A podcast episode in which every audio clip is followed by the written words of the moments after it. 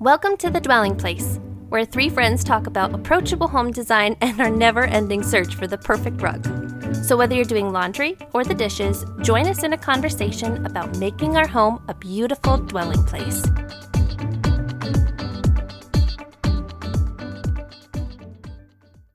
In today's show, we've got a special guest to chat with us about houseplants, both real and faux. We'll talk about how to shop for plants, how to style with plants, and most importantly, how to keep them alive. Plus, we've got a listener question to answer about faux plants. Love it or leave it. With that, Mariah, would you like to introduce yourself? My name is Mariah Murphy. You might know me as Brianna Buck's sister. I am 25, three years younger than my beautiful sister. I live in Texas right now as of a week and a half ago, but I used to live in New York. Then I got married a year and a half ago, moved to Maine. And because of a job move, we are in Texas now. I have always loved plants, even when I was a little girl. It's been something that I've always had in my life that I love nurturing and taking care of. Now, how many years did you have the farm stand that you did? So I had a farm stand when we lived in Franklin, um, New York.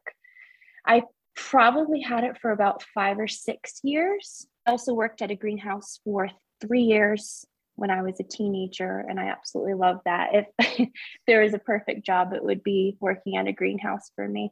And actually, in Texas now, I am volunteering at Amarillo Botanical Gardens, which is another love that I love doing. My room and basically any place that I live in is a greenhouse. It's been something that I've always had. When I, I actually lived in New York at my parents' house growing up, at the end, just before I moved, I had 93 plants oh, that I whittled down. To, I whittled down to 23 when I moved to Maine. I gave a lot away. Yeah, I've always loved plants. That was probably really hard, wasn't it? It was very hard. But those 23 were like my babies. those were the ones that could I helped with. And I helped move them up to Maine in our minivan because they were too big for her car. yes, yes. and when we moved to um, Texas just a little bit ago, I moved 10 of my plants back down to New York for my sister and my mom to take care of. So they've been a shuffle. They're plant sitting until you relocate or something. Yes, some of my favorites are taken care of for me. Hmm. So my question is, why didn't you go to 100 plants? I would have gone to infinity plants just given the amount of time. Yeah. the first time I met you in person was when we went to a greenhouse, which I think is yeah. actually the first time all of us met. Like the first time I met, I met both Bree and Kimmy individually before, but the first time all three of us were together was when we went to a greenhouse. It feels fitting. We have the whole gang back together again to talk about plants. Mariah, we like to do a thing on our show where we have highs and lows, as you know, because you listen to our episodes and you've actually been on the show technically before because we played a voice memo that you sent us before. of the, the salt, salt, cellar. The salt cellar. that was so awesome. that is one of my favorite sections. I love listening to your guys' highs and lows. So without further ado, welcome to highs and lows. Kimmy, do you want to go first? I'll start with the low and then we'll end on a, a high note. I want to give everyone an update on my basement because I over our 3 month break, I actually we had a couple listeners like private message me on Instagram and ask me how my basement's doing. Oh my goodness. I know, it's really sweet. Sadly, the low is that there is no real update. well, there is a little bit, but it's kind of frustrating. So, we're still in the throes of flooding, which is fun we had several more, I think it was like three more plumbers come. Two of them said they knew how to do it, but one of them is like a snowbird and he lives in New York in like the summertime and then he goes down to Florida over winter. So he couldn't help. And then the other one just had too much going on. He was like backed up, you know, booked out and stuff. So he couldn't help.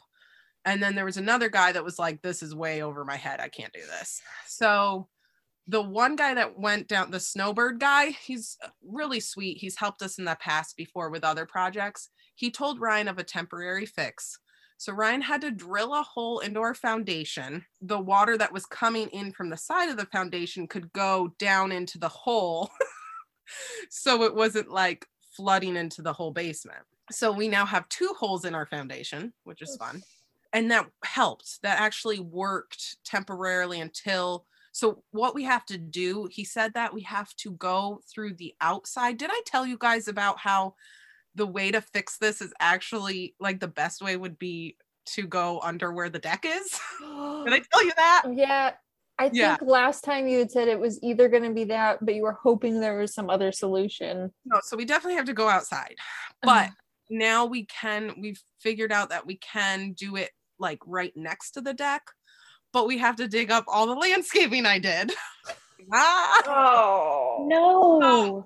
so they have but they have to wait till spring you know when it's actually spring weather in new york but when it's actually like thawed out and they can get to it they're going to go through under the landscaping and get to it but this temporary fix did help but now it's like clogged up like the hole that ryan made so he has to like re-drill because it's not flooding again. It's just we're just having lots of issues and it's very frustrating and i'm worried there's black mold down there. I mean this has been going on since we found out i think i told everyone we found out a month before jude was born and we couldn't really do anything about it then because it was february. Now jude is two so it's been going on forever and i think ryan and his dad is actually going to be able to do the work so we won't have to like pay a bunch of money like we did a year ago when they didn't actually fix it. Yes still flooding and so i wanted to update everyone. I thank you for everyone who's been like wondering and worried for my basement. So that's my the high is as everyone knows that listens to this podcast i'm very much into party throwing and party planning and any any like reason for a party i take it. Jude turned two last week and we had a party for him and it was like it was a total blast. He had a lot of fun. He's actually been struggling a lot with we have like he's been sick since the beginning of the year like every other week and we're having like stomach issues which we finally figured out. We think it's a food sensitivity so i had to like last minute call the cake person to change all the recipe for the cake and she was wonderful. And then like the whole meal planning kind of had to shift so that was like frustrating. But other than that it just like jude wasn't sick for the party which was one of my biggest like please don't be sick for the party. He was very healthy and happy and he had a lot of fun we had our family over it was a cow like a farm themed party it was so cute and fun and i feel like it just like came together really last minute almost because i didn't have a lot of time to work on it. And I think because I've done parties so much, I just knew how to do it quickly. And I had like, so you girls know, you've seen my basement. I like have lots of party accessories and props. so, and I've done like harvest parties. So to do a farm theme was like easy to pull from a lot of my harvest stuff. And it just really came together and was super cute and fun. So, yeah, that's my high. It was super cute. I loved how you had all of the food and things themed to go with the farm, like the pigs in the blanket. yeah. My favorite was the Rice Krispie treats that you called the hay bales. Yeah. Well, honestly, I can't take credit. I mean, it's Pinterest. You know, like you just go Yeah, yeah. yes. But yeah, it was came together and it was really cute. My low for the week is we mentioned salt cellars earlier. My salt cellar broke. Oh, I know. I'm so sad. And it's the one Mariah got me for my birthday too. Oh, I've been getting into sourdough bread too.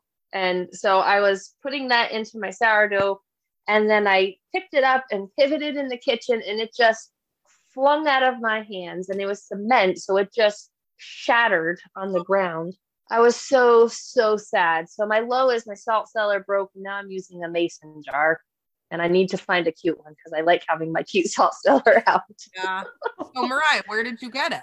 I got it at Nordstrom Rack for her for I think it was your birthday. Yep. Okay. Yeah. And I even got you a little gold salt cellar, like little spoon, which for somehow that actually corroded in your salt cellar. So you had to throw it away. So like the whole Mhm. set I got you was just down the tubes. Oh, bummer. It is such a bummer. Uh, so I'm on the hunt. I guess that could be a seeking you shall find too. I'm on the hunt for a salt cellar. My high for the week, though, I'm throwing in lots of segments this time. uh, my high is my new desk. So I'd also mentioned in a previous episode that I was looking to get a new desk for our bedroom because sometimes my husband works from home, which is such an amazing perk of working for my dad. So I found one at Target and I actually got it for half off because they were running an incredible sale. So I got it for like 150 bucks. It's got two drawers in it. My mom came over and helped with the kids so I could like help piece it together because that and one and a half and three year old is not the easiest thing to do.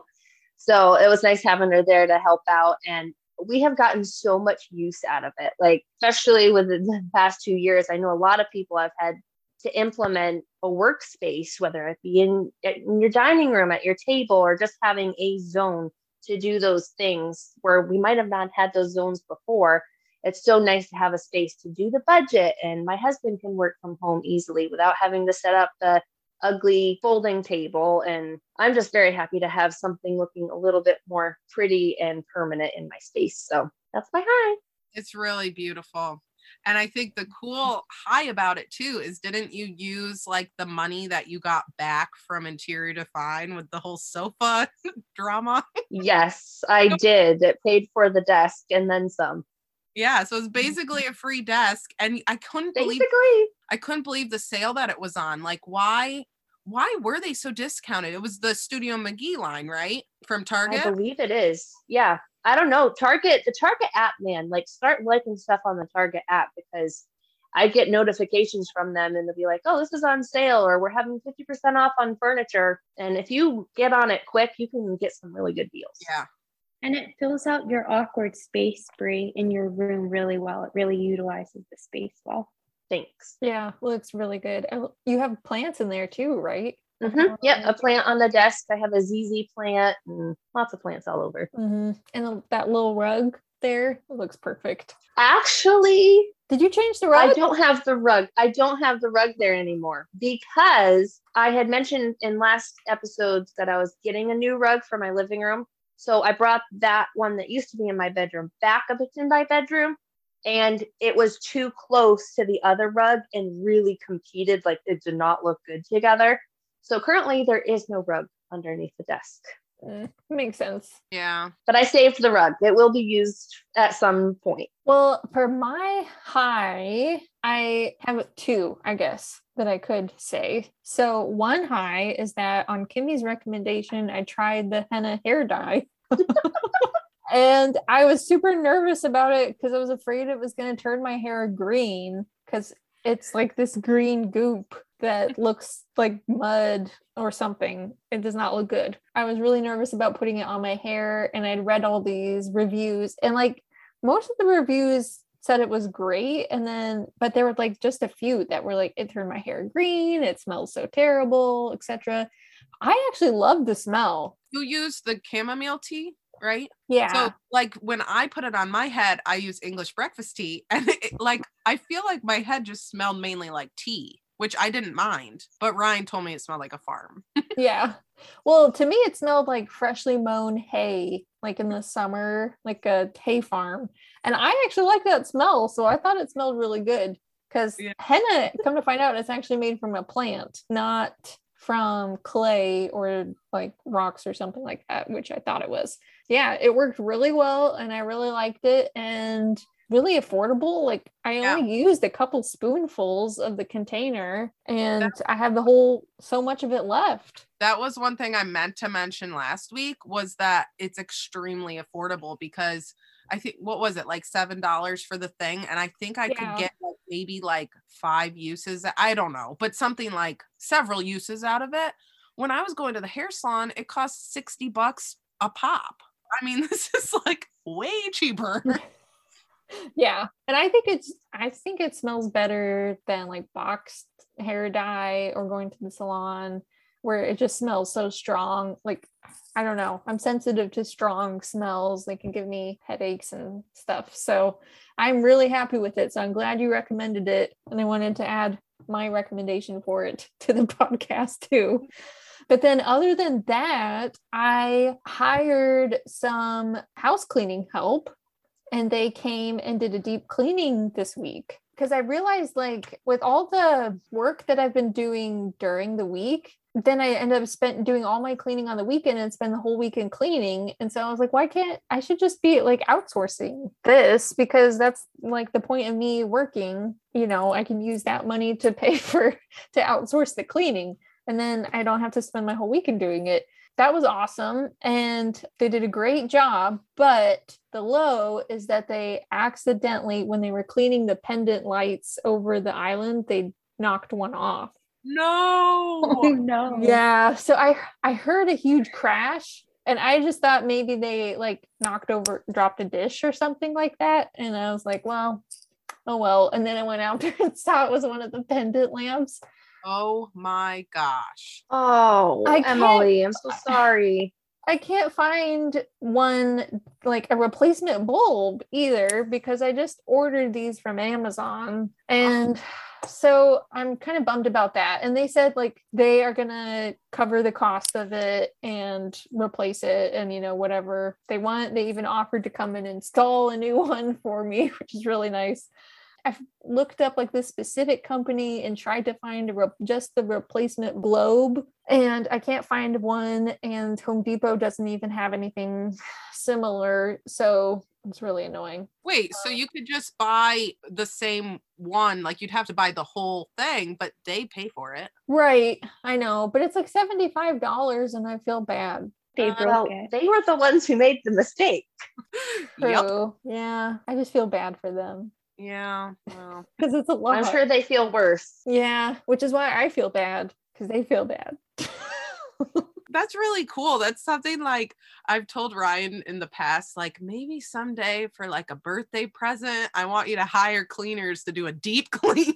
Yeah, my plan is going forward. So the first time they come, they do a deep clean. And then after that, I'm hoping they'll come like once a month and we'll get on a schedule. So they just come once a month and do a more thorough cleaning than what I generally do. Were they cleaning the pendant when they broke it or did they knock into it? I'm not sure. The other pendant looked super clean. So I assumed they knocked it off while they were cleaning it. Like maybe they took it down and were like cleaning the inside. But I'm not sure. They might have just knocked into it, you know, with a handle of something while they were cleaning too. So Maybe they listened to Bree's domestic dare about cleaning all the pendants and lighting. yeah. Maybe they actually accomplished the task. yeah. That's one way to do it. Mariah hasn't shared hers yet. So we should jump to you. So my high is well, my kind of my high and my low are actually mixed together. In moving here, I needed to get a new bed. And I've always loved the ones at Article, but I'd never purchased from them before. So I was like, I'm going to give them a shot. I've heard good things about them. It was a couple of months wait. I got the Article um, Tessu bed. Like I said, it was a couple months wait, but everything was good. It arrived Everything was in really good condition. It took a long time to put together, but other than that, it was really good. So that was my high that it arrived, and I absolutely love it in my space.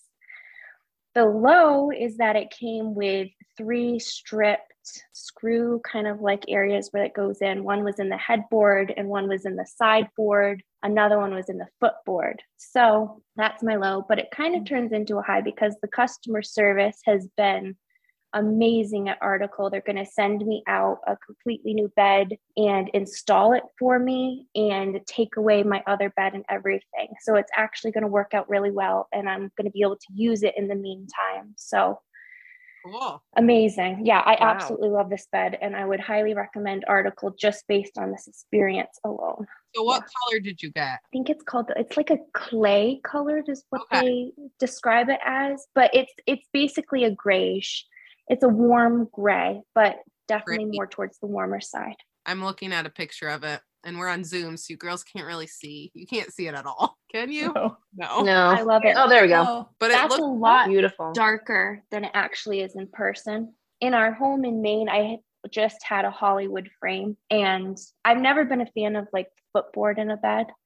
So to be able to get this is a platform, it's lower to the ground, and our other mattress was probably a good foot and a half higher than this one is now.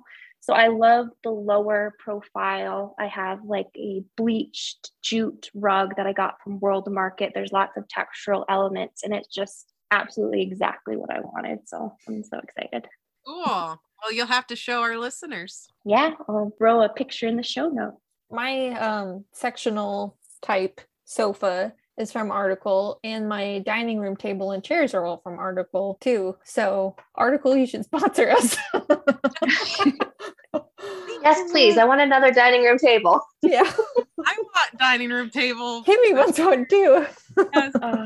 Oh, I want their boucle. Is that how you say it? The boucle bench. That's what I want so bad at the end of our bed, but I haven't haven't pulled the trigger. But I love mm. that. Your sister isn't a fan of boucle. Well, I am. We balance each other out. Give me the texture. I love it. All right, so we're going to move on to our next segment after this short break.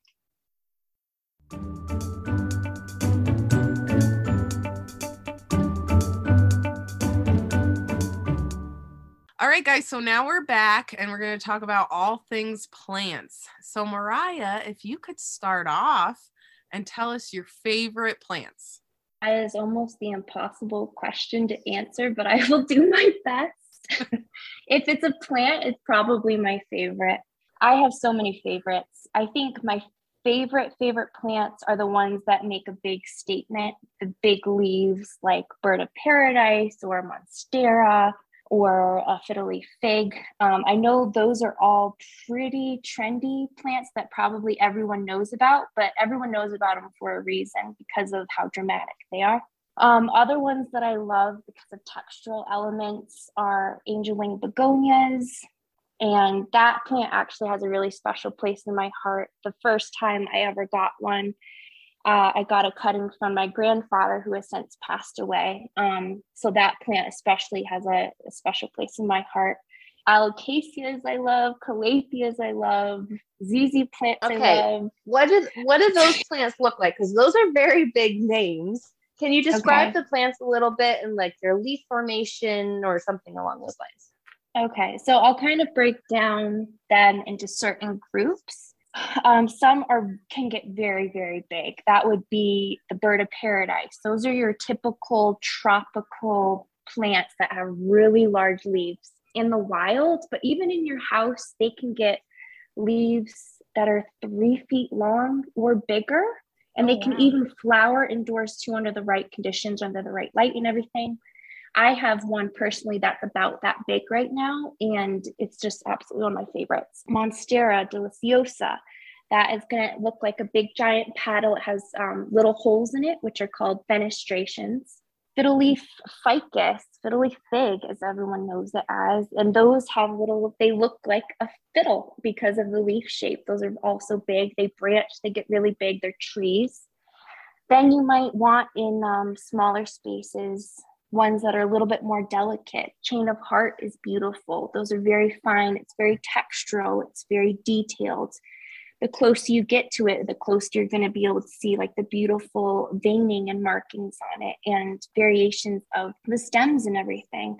It's the same with a, a Hoya, Hoya tricolor. Uh, I thought of you, um, Emily, when I was picking out this because it has pink in it, and I know you love pink Oh, um crocodile ferns that one literally looks like almost a snake skin. It's so beautiful it's so textural. If you want something that has structure go with snake plants.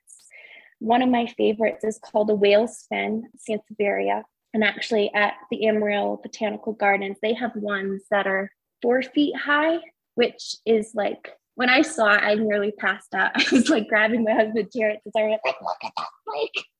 it's so beautiful. and that you can get also ones that have variations in it, but those almost have little dots of lighter and darker green. Kimmy, I thought of you when I um, picked out the ZZ plant because there's a particular one. It's called a Raven ZZ and it's black. I know you love to have black elements in your home. And also the Alocasia Ninja is one that is dark. And it's interesting to find plants that are dark because you don't often see them. So they're a little bit rare, harder to find. But I found my Raven ZZ plant at a Lowe's. That up because I've never seen that. Yeah, there's lots of different kinds. A lot of people know the common ZZ, but there's another ZZ plant called the Zenzi ZZ, and it's the dwarf version. So all the leaves are really compact and really tight, and it stays short. But once again, it's very structural and it makes a statement. Yeah. Yeah. I guess I should ask you instead of your favorite, what would be your least favorite? Ooh, catching me off guard here. Um, I have to think about this. Give me a second. Do you have a tendency to be like one of those people that's like, well, everyone likes fig trees or everyone likes olive trees, so I don't like them? No, no.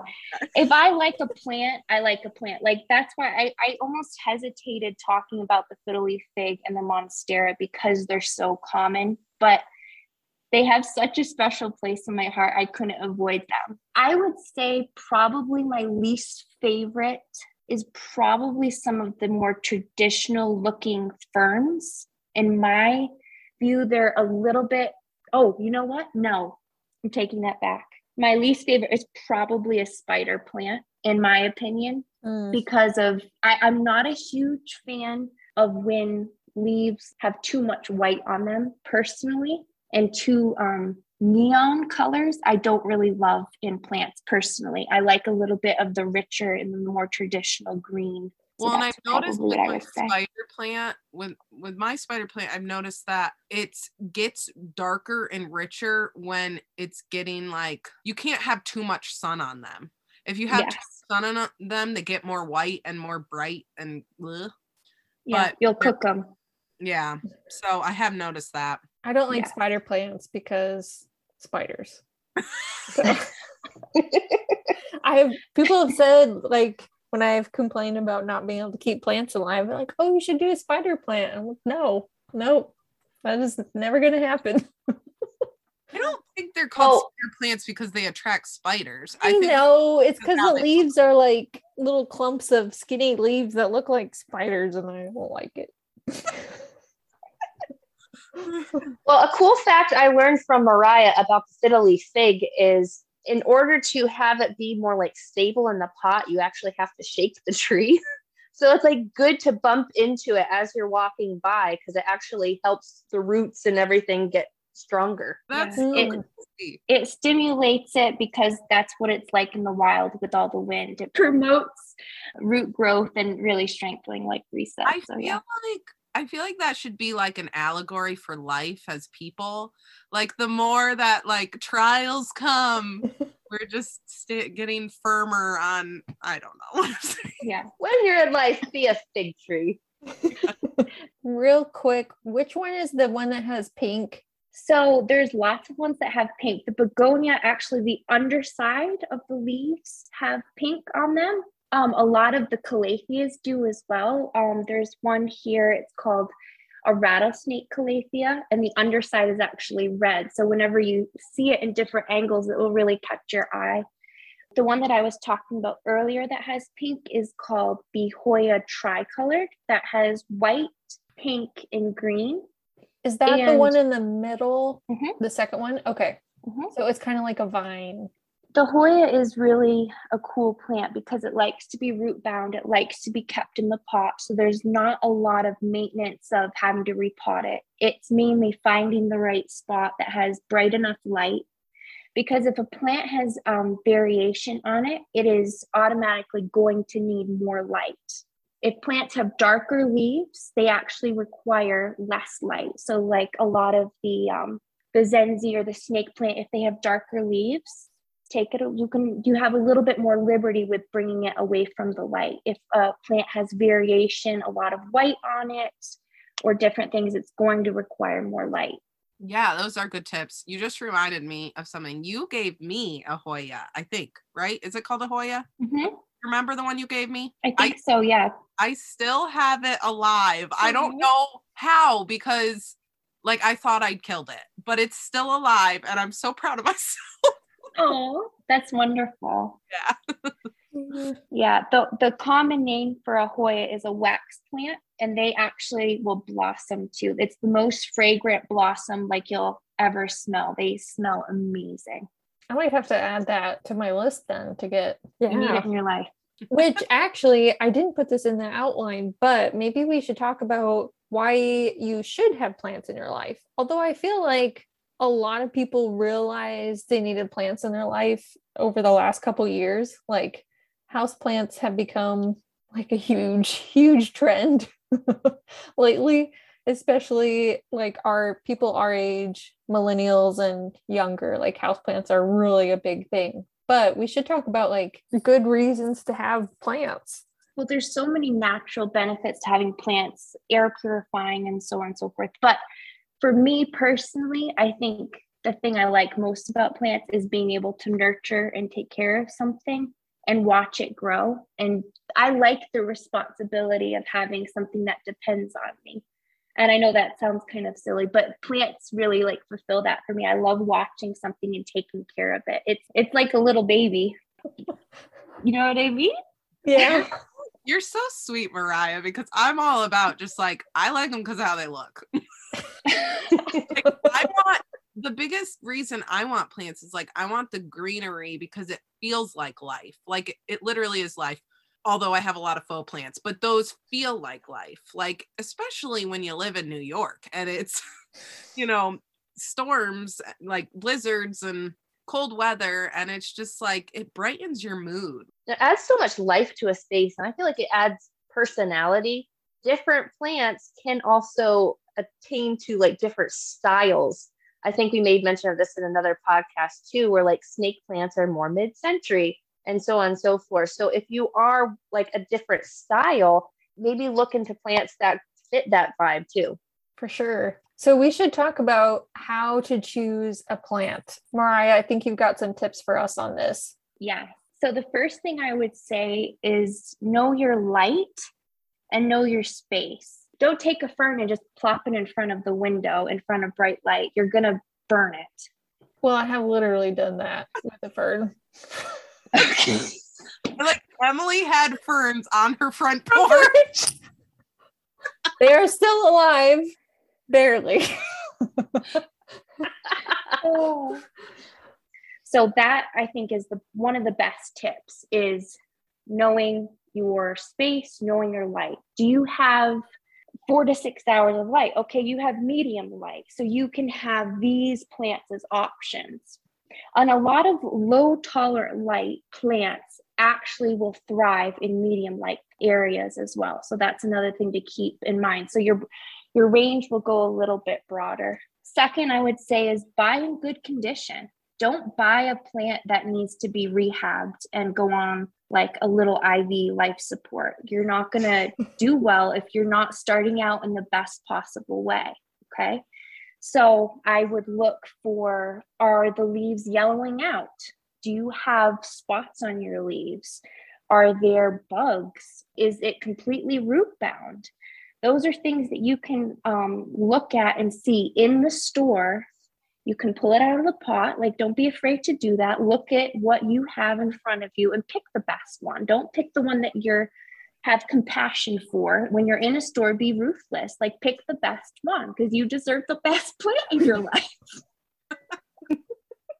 can you expound on root bound what does root bound mean root bound is when you have a pot that is so tight in the pot and it needs it needs to be upsized so you can take it out of the pot gently pull the pot off and if you see the roots are completely wound around, if you can't see soil, if you can only see roots, your plant is root bound. Now, if you remember a little bit earlier, I said Hoyas like to be root bound. There are certain plants that thrive that do well in a smaller, tight area where their roots are a little bit more compact.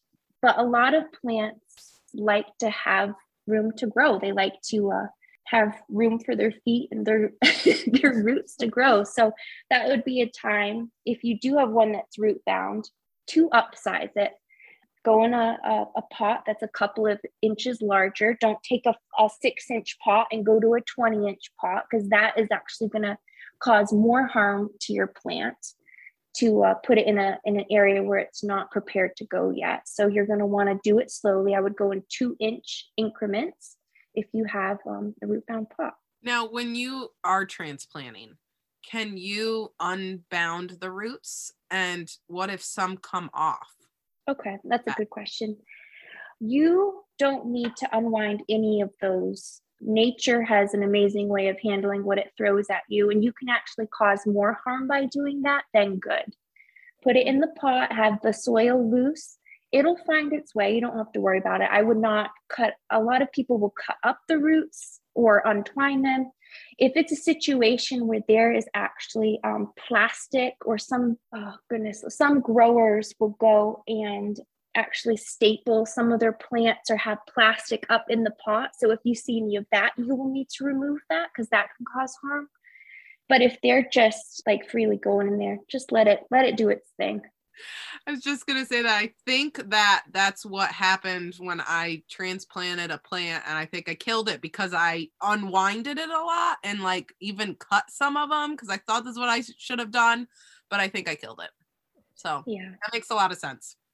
Yeah. If if you ever cut a plant, make sure to always do it with sterilized scissors because you can incorporate a lot of diseases if you don't sterilize your scissors. If you cut with just ones that you're pulling from the drawer, even if they're ones like pruning shears that you use only on plants, if one plant has a problem, you cut it, you use the same shears to cut another plant, well, you just brought a disease over potentially. So I would highly advise, unless you need to do something, to not cut it or sterilize just with rubbing alcohol can be very simple, but that would definitely help.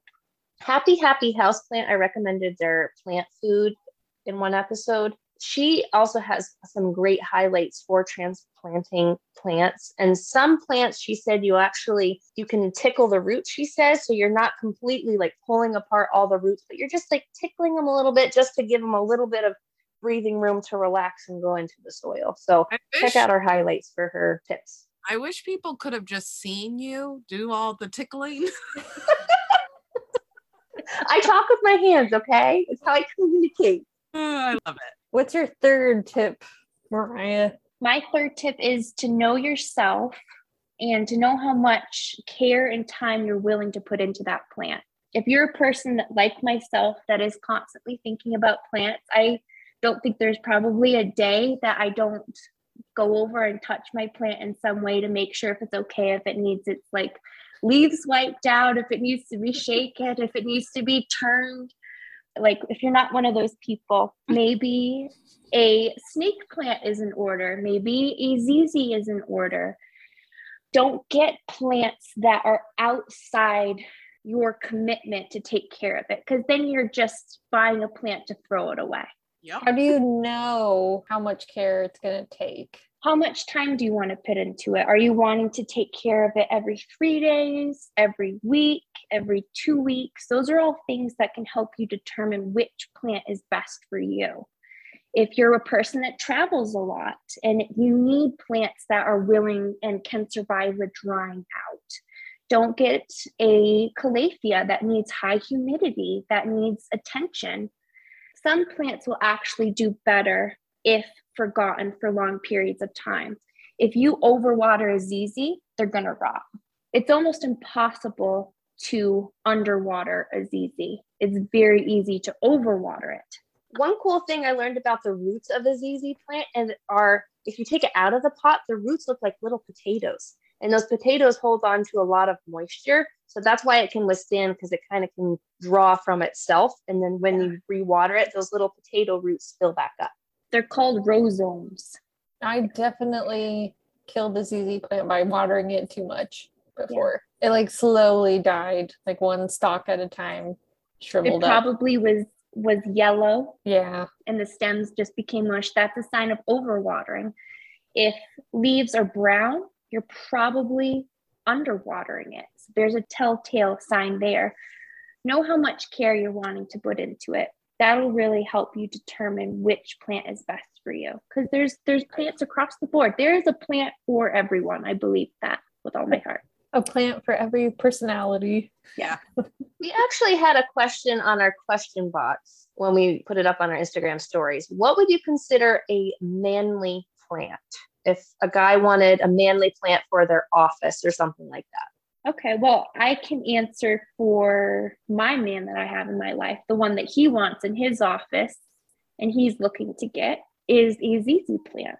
That is one that he is really drawn to for some reason. I can't speak for all men, but at least for my man Terrence, that's how it is for him. It's funny you say that because my husband's the one that asked that question. I started answering him. He's like, No, you're not supposed to answer me now. You guys have to answer me on the podcast. And my first answer was a ZZ plant. But Yeah. I also think like snake plants. I think the ones That's that what I was going to say. Like hardy and darker and more structured and the snake plant is very geometric in a way if you know what i mean. Like it's not like woo floofy. It's very just like straightforward. Mm, no, no flowers. yeah no flowers no frill. I think that's a good one. Although my snake plant just flowered this winter, which has been the first time for me. So wow Wait, they I can't say that flower? They don't flower. Oh yes, they do, and they're beautiful. Wow. It's like a stalk that comes up, and there's little. At least the one that I had, little like white flowers. wow Oh, Cool. It- they probably only flower for people who know how to take care of plants Give your snake plants more light, and that will be the best situation that they can flower in. There's a lot of people, including myself, that have always said, like, oh, I just have a black thumb or I can't keep plants alive. But what I'm gathering from what you're saying is that it's really a matter of finding the right plant and matching it with the right conditions, finding the right plant that's the amount of work that you want to invest in it, and then matching it with the right conditions, basically. And then, like, it should work. Absolutely, absolutely. I think people who who love plants and those even that who don't like plants even have an appreciation for plants. But I think everyone can have a plant. They just need to know which one is right. Just like you said, Emily, that's the ideal way to put it. Yeah, and to figure that out, you probably have to go through some trial and error. All the succulents and ZZ plants I've killed by watering too much. Well, maybe you need a plant that needs more care. You're wanting to give more care to your plants than they're willing to receive. So maybe you need to up your plant game as in getting ones that are maybe a little harder to take care of because you actually want to take care of them more. You need to get an alocasia or a calathea, something that will do better with wetter feet. Yeah, I do have a pothos that is really doing well. Nice and bushy. That's the plant that I feel like anyone in the world could have and they'll do okay with it. They even grow in water. Can't mess it up. So when you're matching up all of those factors, like how much you want to care for it, the light conditions of your home, what is going to work best for the plant, then you can also consider the style that you want to go for and the style of plant. As in, some plants tend toward different home decor styles, right? Like I think the leaf fig has become so popular because it kind of corresponded with the rise in mid-century modern design and the same thing with the snake plant. So like tropical plants, plants from the Southwest and California, those really became popular as those design styles became more popular.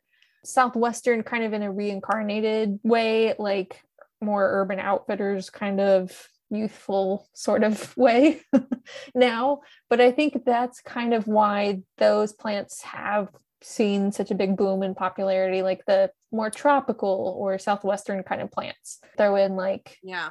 cacti and, and succulents in there too. It's so interesting too because you know, we've talked a lot about how now like mid-century was very popular 5 to 10 years ago and now like there's this wave of traditionalism coming in and now all of a sudden olive trees are the fiddle the new fiddly fig and it's because olive trees are more of a traditional plant So it- Mhm. really interesting to see the trends of how the plants go along with the trends of the different like home decor styles.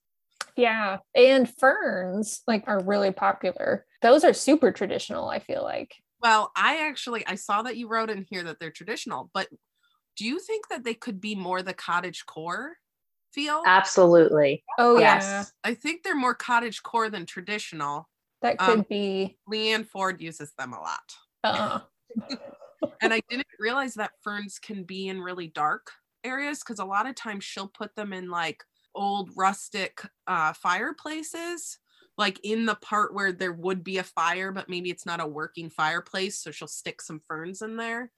And I've always been like, could they live there? Because, like, w- are they getting a lot of sun? But it makes sense because if ferns don't need a lot of sun, whenever you're buying for a plant, always think of where it naturally lives too. And ferns naturally live in the under canopy. They're under all the foliage. So it, they're naturally going to do better in dappled light or shaded light. But think we live in a house too, so it's completely shaded over. So they might need actually a little bit more light than you think. That probably was just a stylized thing. I doubt they would live there for long but yeah I, I definitely think there are plants that naturally go with styles. If you naturally like a coastal look you're going to want a bird of paradise. They're very um, you're going to want palms. You're going to want things that go with that loose um, relaxed feel. If you like something that more mid-century you're naturally going to gravitate towards plants that have that look. But i think rules were meant to be broken too and that especially goes with the house plants. Like there's a there's a saying it's know the rules so that you can break the rules. So if you like ferns and your style is mid-century put a fern in your house if you love it. You can you can mix and match but make it yourself. That's what makes your house you. But if you have a style that you naturally gravitate towards, you are going to have tendencies to go to certain plants versus others. If you go and look at the pictures that um, we'll post of some of the plants that I mentioned, you're not going to see a lot of frilly plants. I'm not naturally drawn to ones that are um, like an angel hair fern, something that's very, very delicate. I think they have in their time and their place. But for me, I gravitate ones that are a little bit bolder, a little bit more in your face. They have the veining, they have the dots, they have the stripes, they have the brighter colors. And I think that's so beautiful because I'm I'm also a very textural person. And I like to be able to see things that have texture to them. You get closer and you're just like amazed of God's beauty of how they're just absolutely beautifully formed and created. And each one is unique too so amazing. It's really crazy because, like, I've been slowly transitioning from mid century to traditional in my home or just adding more traditional elements. And I had a big faux, faux fig tree because I can't keep a fig tree alive, mainly because I don't have good light. That's why, you know, um, they need a lot of light. But I had a faux fig tree in my living room and I was like, this doesn't feel right for what I'm trying to do. And then finally I got an olive tree in there and I was like, there we go that's what i needed so it is interesting like it's it's helpful to know what certain plants and trees and things go with what styles but i do agree with you that you don't have to stick with that if you like another type of plant that doesn't go with your style Absolutely. You go, Kimmy. i, I see a lot of herbs and windows and farmhouse rustic homes. Right. Yeah. Almost like some of that indoor gardening, bringing some of that in. I think that goes really well with like the farmhouse style, having little herbs in clay pots or really rustic containers. Like practical plants that you can Mhm. use. yeah Yeah. Yeah.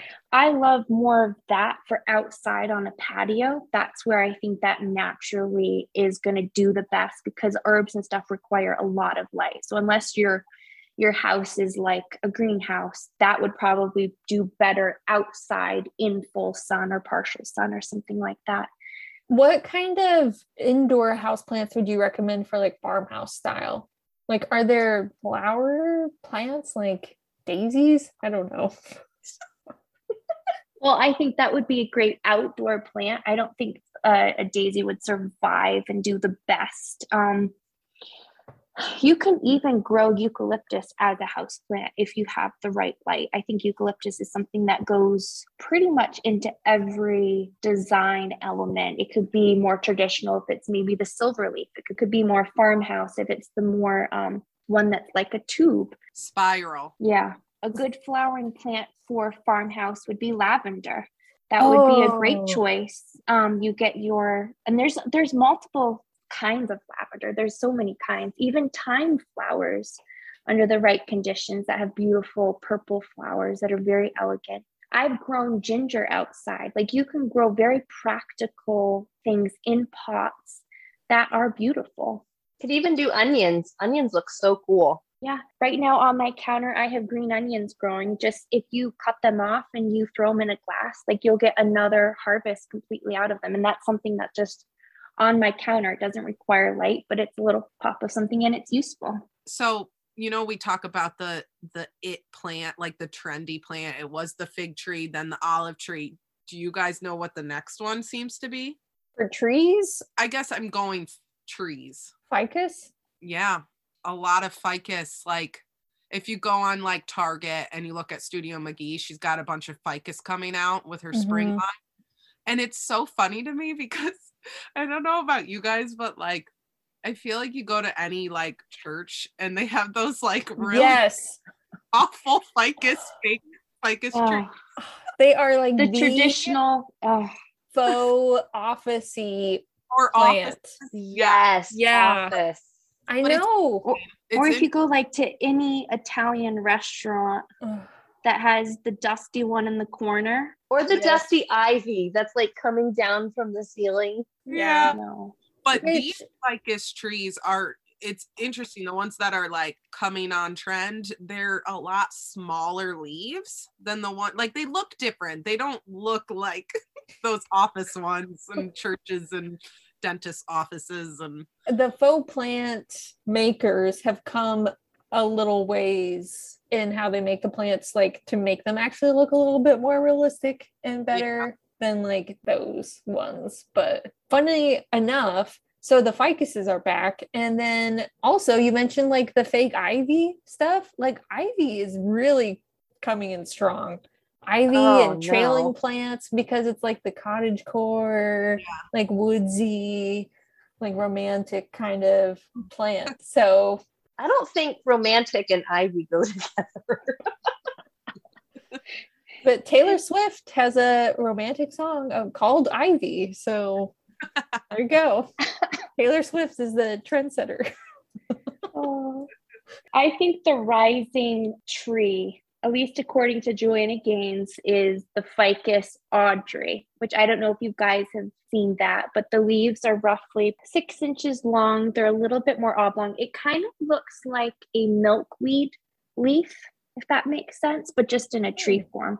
And that one is on the rise too. So look out for that one. okay i'm pulling up a picture to show you guys on the magnolia website Oh, oh It resembles a little bit of a rubber tree. The rubber trees are actually part of the ficus family. So there's a reason why they look like Oh. We have some tips for how to style with plants too. The first one is to buy bigger than you think. So why is that? So I think people, when they buy plants, it's similar to buying a rug that's too small for your space. They buy something that is cost effective, but in the grand scheme of things, it makes no impact. If it does make an impact, it's probably negative. So I would advise people to buy bigger plants than you actually think. In your space, it's going to absorb and it's going to make a very dramatic effect if you have a giant fiddly fig, if you have a giant ficus, if you had a giant snake plant versus something that's in a six or eight inch pot, that you're going to have to cluster so many different plants together to have that same effect. But now it's just very cluttered. You have so many different kinds of pots going on and different things. So I would advise bigger plants. Don't clutter your space. It's the same with artwork too. Go bigger Yeah. instead of like having lots of little things, you know. it's knowing the space too because like i actually i'm was thinking about do i reveal this i'm getting my ottoman my new ottoman tell you guys. So I'm getting it next week. And I was thinking about styling it. And I actually, all my plants, I think, are too big to put on top of it because I want it inside a tray. So I actually think I need a little plant to fit in the tray with the books that I want in it. so I think it does depend sometimes like also, you know, eventually we're going to talk about shelf styling.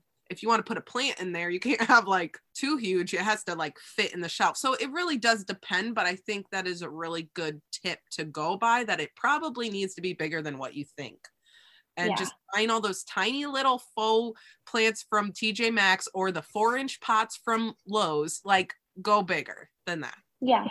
Yeah, absolutely. There's times where you're going to need the small things, like just like you said, Kimmy. But in that setting, I would say, like, don't get three little plants. Get one that maybe has a little bit of a bigger statement.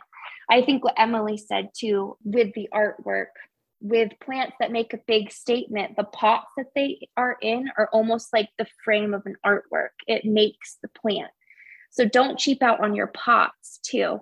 Um, really invest in one that matches your space and matches your plant well. There's sometimes where it's like, "Hmm, maybe a rattan would work well with this. Well, don't get a crazy patterned pot with leaves that are crazy and patterned of the plant. You have to like match well too. Balance it. Oh, That's That's a really good tip. yeah. I always buy pots that are too small and then I have to go back and buy bigger ones. I'm really bad at judging the size. With the pots, Mariah, do you always recommend having a hole in the bottom, or is it okay to buy a pot without a hole? So I normally always keep my plants in their nursery pots, the plastic pots that they come in, unless they need to be upsized or they're going outside, then I might throw it in like a terracotta or a different thing like that. But I always get cover pots. They're called cachepots, and they normally don't have a hole in the bottom, which is great because you can water, can let it drain, and then toss the water, and your plant isn't sitting in water. It makes it easier for watering. I would definitely advise do not plant your plant in a pot that doesn't have drainage holes. It's very important. But that's the nice thing with having in the nursery pot. You can pop it out, pop it in the sink, water it, and put it back in your pot. It's extremely helpful. Even for my large plants, I have them in cachepots. One's a rattan and one is like a, uh, a beautiful ceramic one. that makes me feel so good because I've always felt like I'm just lazy and I keep them all in their nursery pots and I just don't want to like transplant them into the the fancy pot that I have.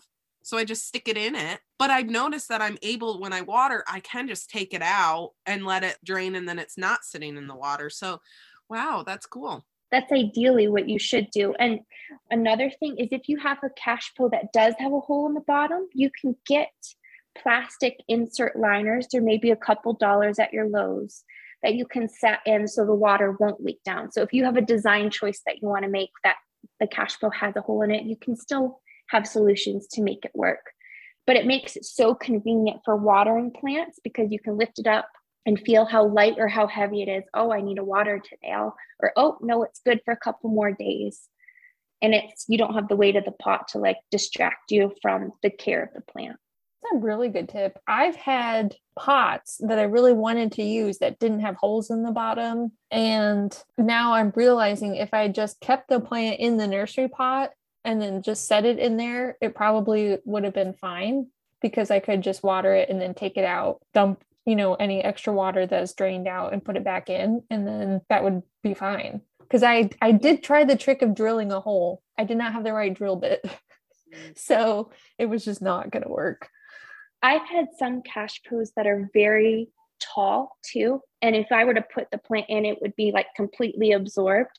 So sometimes what I do is I take a bowl and I put it upside down in the cash and that will elevate your plant. So now your plant, the arms of the plant can relax, they're more outstretched, but you get more volume at the top too. But it Yeah. makes it seem way more dramatic. So I I've done that multiple multiple times. Like my kitchen supply of bowls is a little bit low because I've done it so many times with my plants.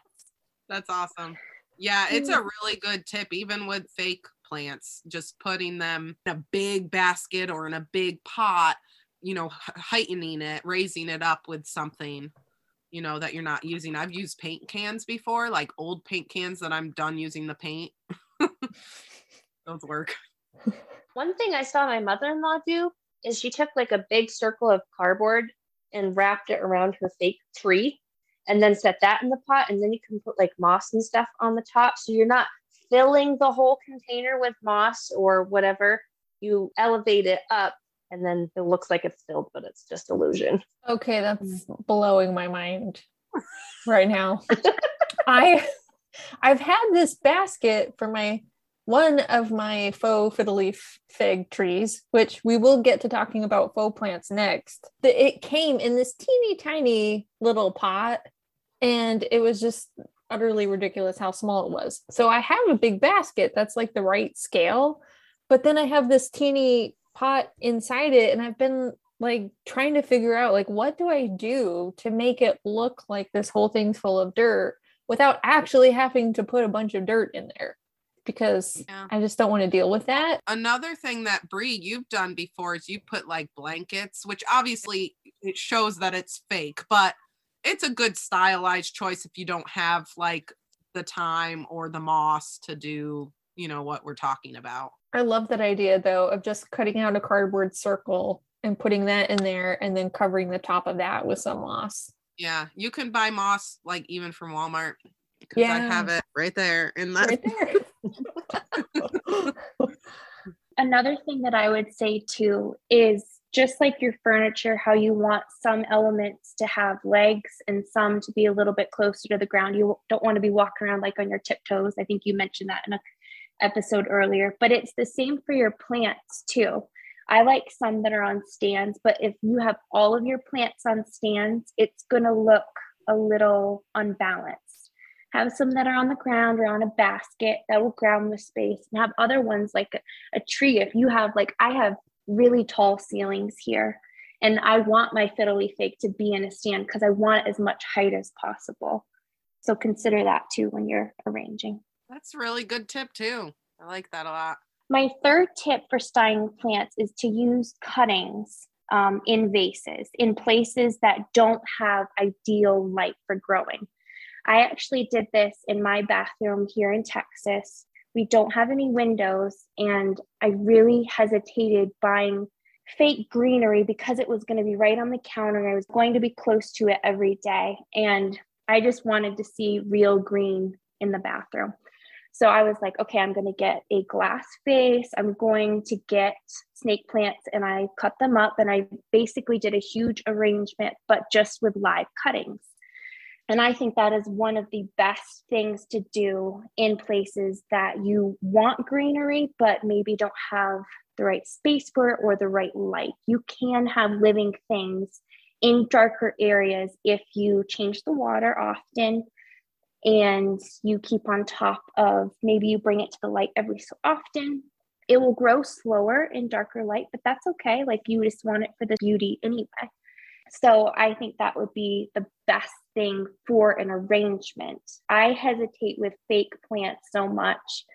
The only time where I normally make exceptions for myself is either with a wreath or I do have some cedar boughs that I did get for the holiday season, which I have used before. But here in Texas, actually, for on my table, I wanted some greens. And because we would be traveling back from Maine and Texas so much, I use that as an opportunity to actually get some fake greenery, some fake cedar boughs, some fake cedar shrubbery, actually boughs.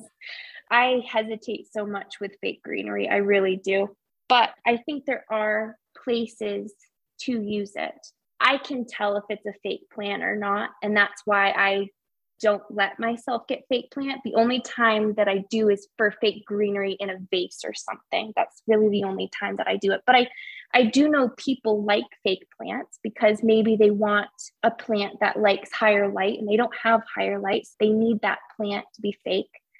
Well, that Yeah. answers that question then on your feelings on fake plants. Oh, I I hate it. I absolutely hate it. It goes against the grain of my soul and I can't do it. I can't. but I know people love it. I just, as a plant lover, I, it's like, oh, you like dogs? Are you going to get a fake dog? no, it's just not the same. Just they're different categories. Don't put them in the same category. They're just different. I can uh. see that. I mean, I often name my real plants because I feel like giving them a name makes me feel more attached to them and then I don't like forget about them. I feel more invested. But I don't really name any of the fake ones, just the real ones. That's hysterical. I think we should do a game on Instagram though, where we post some pictures, especially of your plants, Kimmy, and people have to guess if it's real or fake. I had a friend over today and she's like, wait, is that plant real or fake? I it happens a lot. Like I think I found a lot of fake ones that look very real. And like you were saying, Emily, it's they've come a long way since, you know, the 80s with the ficus plants in every office. They've come a long way. But yeah, it's it's pretty funny when people ask me all that. Even Ryan, he's like, wait, which which one's real and which one's not? Well, Emily, remember when your son went through and watered all your plants for you? And Yep. he watered some of the fake ones. Yep. so funny. Uh, I think another great solution is dried grasses or flowers. If you want to buy fresh greenery like eucalyptus, you could have it dry.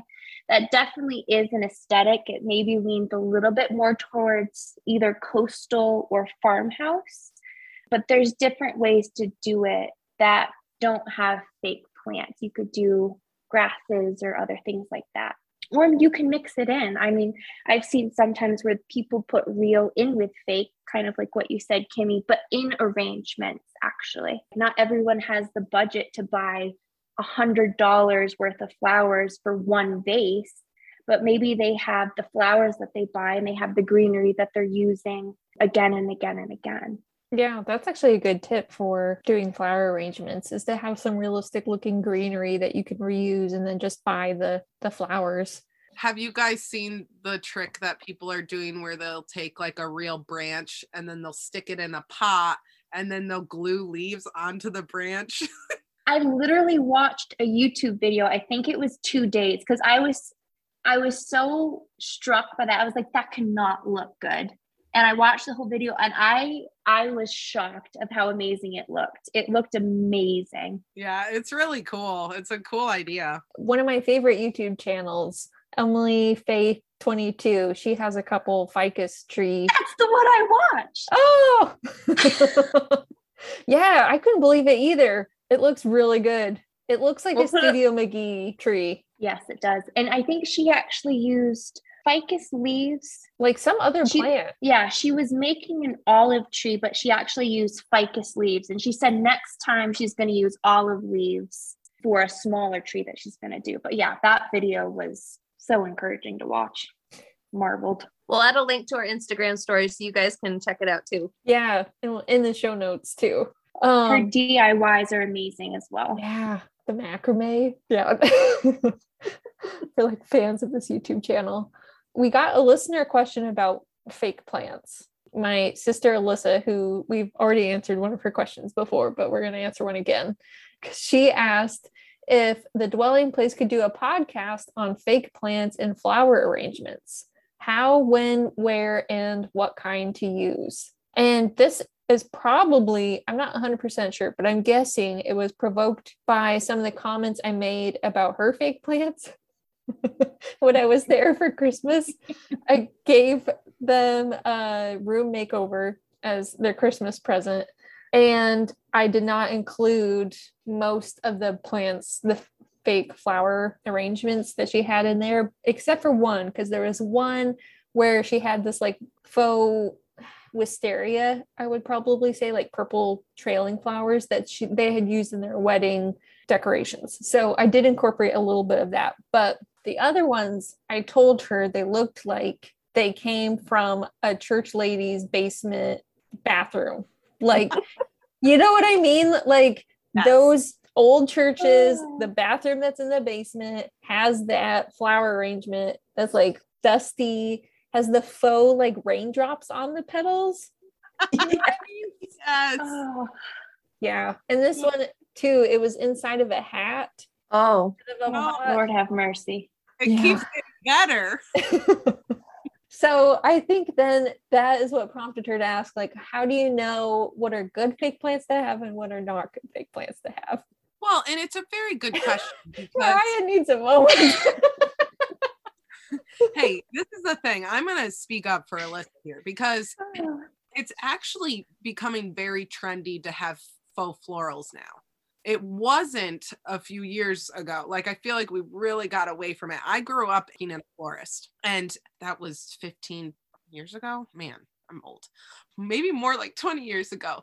But at the time, people would buy like they call them silk flowers, and they were exactly what you're talking about. They're just like, oh dear. And as I worked, I worked there for 10 years, and towards the end, things started getting a little bit more real looking. and weren't so bad, but it wasn't trendy then to have faux florals. It was more trendy to have faux foliage. And now, if you've noticed, people like Chris Loves Julia and others are starting to put faux florals in their house and they look so real. It's like insane. It's insane. Did you see those peony blossoms that? Yes. Those are so real looking or it's, the orange branches. Mm-hmm. It's crazy. So it's come a long way, and I have an appreciation for it a bit because I worked in a florist. Like, I do love real flowers, but it's expensive and they don't last like plants.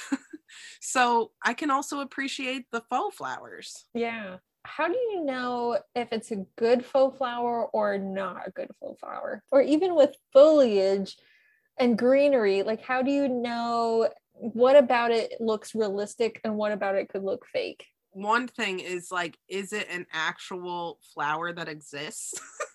True. you know they'll make a lot of things that are like what what is that supposed to be resembling like a half daisy half rose half like it's just like doesn't even make sense so make sure it's like an actual flower that's real but really i think it's like I mean, you put in here realistic leaves and stems. That's a big one. Mm-hmm. You know, you want it to look real and not so. Sometimes flowers in real life are very bright, but some of these like like colors are just so bright that it's like that doesn't look real, you know. One thing with fake plants too is when you buy them from the store, sometimes they're like goalpost and they have a lot of the faux plants have metal in them. So bend them, make them Google what the branch looks like in real life and form the fake plants to make it seem more realistic. Yeah. Yeah. yeah. That's a good tip to look for, I think, in faux plants is to find them with wires because some of the cheaper ones might have wire in the stem but not going through the leaves. And I think if you can get leaves that are wired, that helps a lot too, because you can like bend and tilt the leaves in different ways to like make it look like the leaves are going more towards the sun. And I think that adds to the realistic factor with that too. Mm-hmm. A lot of the colors, like Kimmy said, are very neon too, at least the ones that aren't as good. But I think also the foliage that has variations of color, like when new leaves come out of plants, they're going to be a different color than the darker leaves. And the ones that I've seen that are really good have the variation. Like the stem isn't the same color as the leaves. Maybe that's a little bit more of a brown or a darker, more sagey kind of rich color tone. But as they get to the top, maybe it's a little bit lighter and that's one thing to look for is like not everything has to be the same exact tone. It looks more real when there's variation realistic variation but variation to it. Yeah and kind of along with that even higher quality faux plants will have even like veining in the leaves if it's appropriate for the type of plant where it's like the leaf is kind of molded in such a way that it has like bumps or ridges or things like the actual plant would have. And i think that really helps add to the realism of it too. One thing I just wanted to recommend to people is this one website that is really great at making faux florals and faux plants and stems is afloral or afloral.com. Afloral. Afloral. I didn't know how they pronounce it, but it's really like high quality. So maybe you have Alyssa look at that website because they have a lot of different types of flowers that she could get and that would be helpful when you know like you can trust that they're making really good quality. And then the other one that i would say if you don't want to spend as much because they are a little bit on the pricier side target really the hearth and hand you know joanna gaines the hearth and hand line at target to me has been the most realistic I've found on a cheaper level. She's doing a really good job with doing a lot of faux foliage, and now she's branching out into doing some more faux flowers.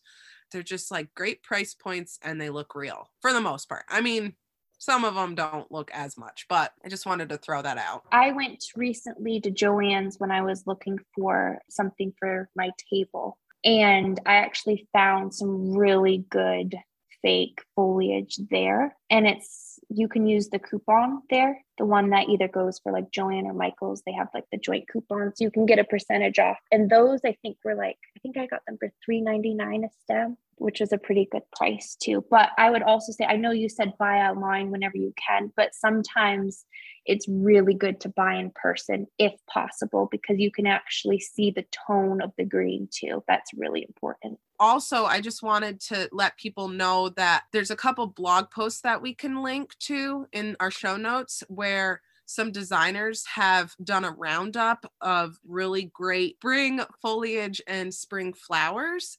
And one is of course, our favorite Chris Loves Julia. Um, and there's another designer I follow, and they just did like a whole really great roundup. So we'll put those in the show notes, and you guys can take a look at those and get some really great ideas. Well, Mariah, those are some fabulous tips. Thank you so much for sharing your knowledge with us. We're going to take a quick break and jump into Pillow Talk.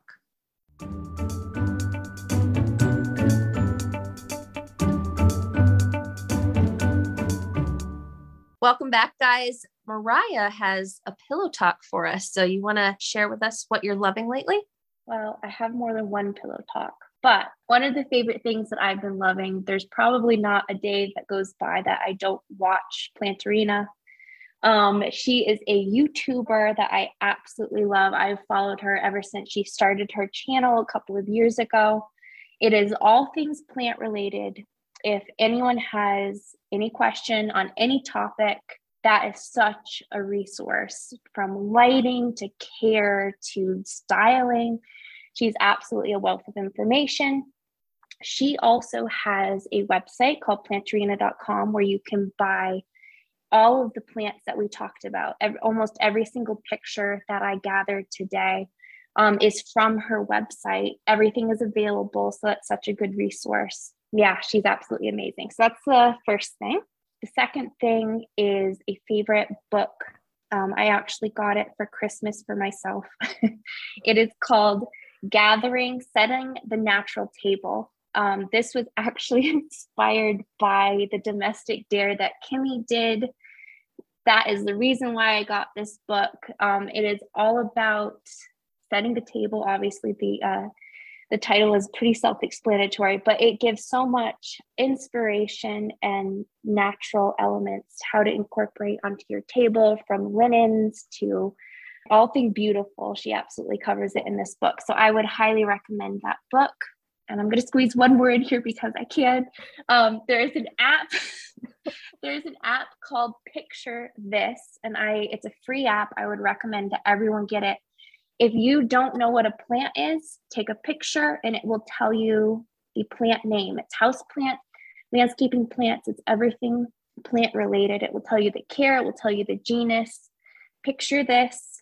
Everybody download it. It is the best tool. If you're in a Lowe's and the tag is gone, not to fear, picture this will tell you exactly what that plant is. That's really cool. That is so I, cool. I have that app and I have used it before. I think they have a feature on there to diagnose your plants too. So it will tell you like this is underwatered or this is overwatered or this could be mold, you know, different things like that. So I found it very useful. It also has a feature whenever you take a picture that it saves it to an album and you create your resume of plants. Very cool. Yeah, Kimmy, I have a feeling that this book is going to be on your Christmas list. Yeah. For next year and it's white, like creamy white. It's absolutely gorgeous. And this is also a really good resource for doing floral scapes too. So I would recommend your sister get this book, Emily. Yeah. Well, thank you, Mariah, so much for coming on this episode with us. Oh, it's such a pleasure to be here. I love you girls so much. Podcast is awesome. Keep it up. Aw, we love you. love you. Well, we want to thank everyone for listening and hanging out with us today. We want to know what you want us to talk about next. Find us on Instagram at Dwelling Place Pod. You won't, however, find Mariah on Instagram because she does not have one. But if you have any questions for her, be sure to send us an email and we can pass it on to her. And please leave us a review and a rating on Apple Podcasts or wherever you're listening. And visit the show notes for the pictures and links to all the things we talked about today. We'll see you in two weeks right here at the dwelling place. Let's Um, talk about plants. Love it. Or even with foliage. Foliage? Foliage.